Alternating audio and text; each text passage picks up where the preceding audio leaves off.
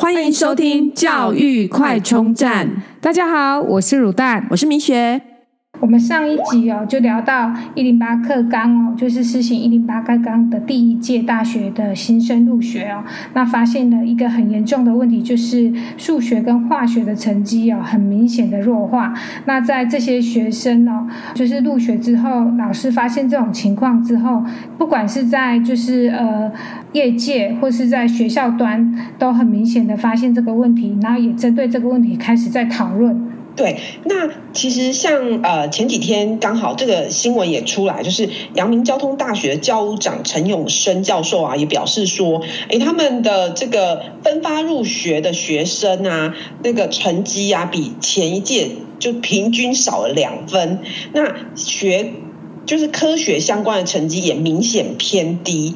但他觉得说高中端真的应该要再增加科学的课程。然后中山大学校长郑英耀校长也表示他们也发现这一届大一这个上学期的微积分分数比上一届下滑，然后化学呢更是比以往有很大的落差。那推测这个原因可能就是因为学测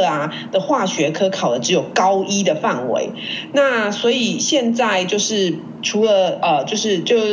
中山大学台大也都针对这一些数学还有理化的教学，直接有一些线上的补救课程，来缩短这从高中端到大学端的落差这样。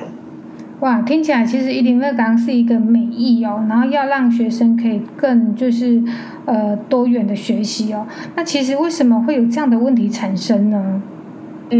对，108课纲呢，其实有平面媒体针对108课纲访问了大学教授、高中端，甚至还延伸到国中端这个老师跟学生就发现有几个问题。那刚刚讲之前我们上一集讲过，就是说学科的时数大幅的减少，导致就是学生在科学方面的理化方面的学习呢时间是不够的。那针对就是说108课纲的问题，有一个平面媒体刚刚讲，就是得出了几个，就是经过访问得出几个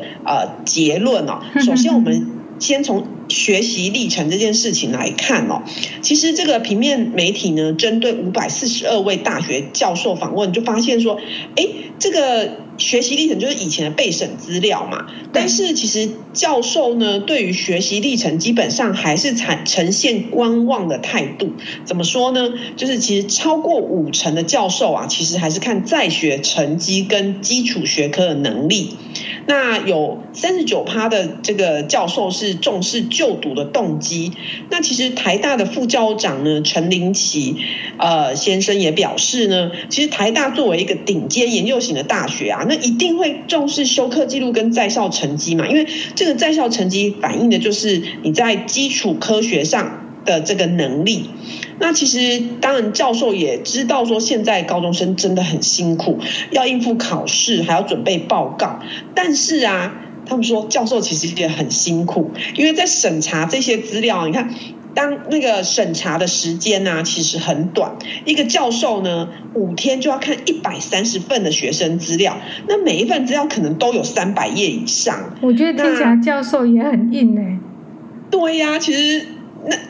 老实说，如果你是教授，真的有可能一页一页看吗？对所以我刚刚也正想要问我们高中生花了这么多的时间在做学习历程的档案，结果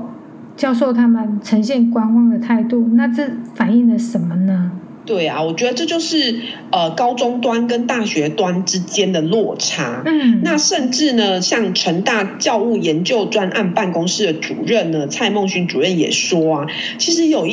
好像有蛮多学生会误以为说参加对升学有帮助的一些大学营队就可以当作是申请这个科系的手段，但其实对教授来说他们觉得这些活动其实没有办法呈现出学生的能力，因为说实在你参加营队，尤其是热门营队那个呈现的是什么能力？就是爸爸妈妈去抢这些营队名额的能力，对吧？就是反映爸妈的能力，对对对。所以就觉得说，这些活动其实没办法展现出学生本人的能力，还是说他的一些思考能力这样。所以他觉得说，其实真的要增加高中端跟大学端老师之间的这个交流，去减少这个认知的落差。就访问高中端的学生来说啊，其实啊，现在学生很辛苦，有 92.3% 的都认为说这个学习历程档案啊，真的是遭遇到困难，也有很大的挑战，压力也非常大。因为呢，其实讲好听一点，学习历程其实只看3件，可是呢其实高中生啊，谁敢真的一年只做1件啊？当然那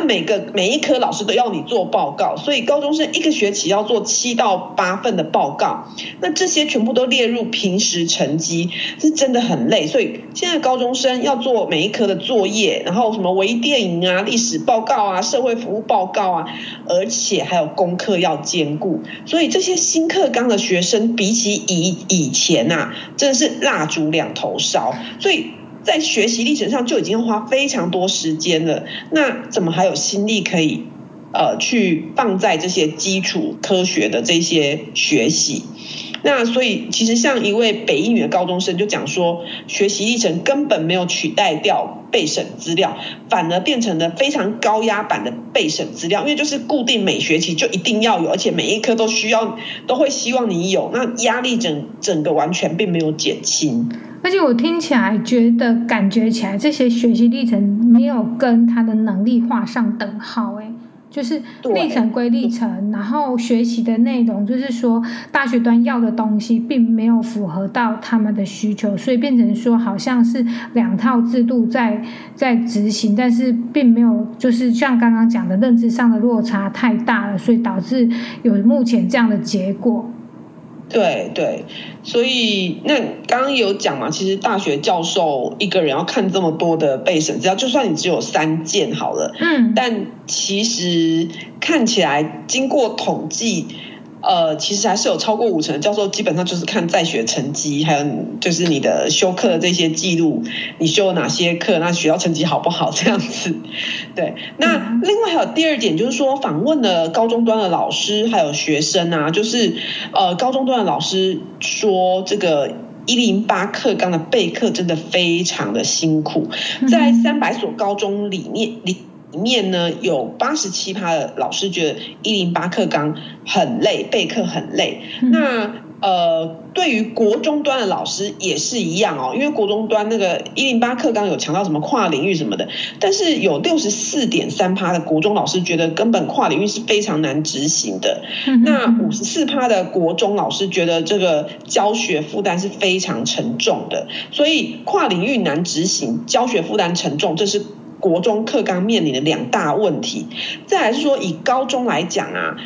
我们以前可能就是教育部规定的时数就是这些就很固定，但不是现在新课纲是这样子，他把原本教育部的时数又拆成部定必修、校定必修、多元选修，还有弹性学习。哇，4个部分耶，对，真的这么多时数，那主要的课程内容都在部定必修，你看这分了这么多时数出去，所以然后还有课程内容并没有修改很多，所以就是说新课纲跟旧课纲的课程内容，就是课本的东西并没有修改很多，那但是你的时数少了非常多，所以所有的老师根本教不完啊，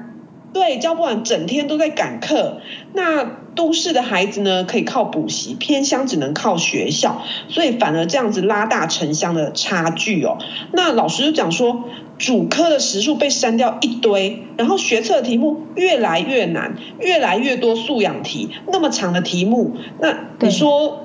这个小孩子怎么可能有办法？就是你那么少的学习时间，但是又要做这么难的题目，以至于补习班的生意越来越好，因为学校的时数根本上不完正课，每一门都上不完啊，除了正课还要有选修课，所以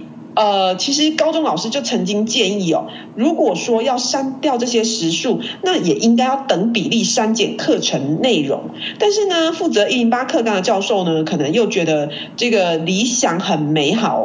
哦，希望教学内容要越多越好。但是你删了这么多时数哦，就现实就很骨感嘛，因为呢，这个高中端的。就是说负责修课纲的大学教授没有在高中端教书，你根本不知道说以这么少的时数根本不可能把这么多的内容上完，所以未来在课纲修订一定要多多参考高中端教师的建议哦。那除了刚刚讲时数的问题以外呢，课纲已经修订的同时，还要增加本土语言跟双语跟英文的课程，双语课程。所以课纲都还没，小孩已经报告那边写到不行了，然后那个学校整天在赶课，然后同时还要修本土闽南语，然后什么有的没有这样子，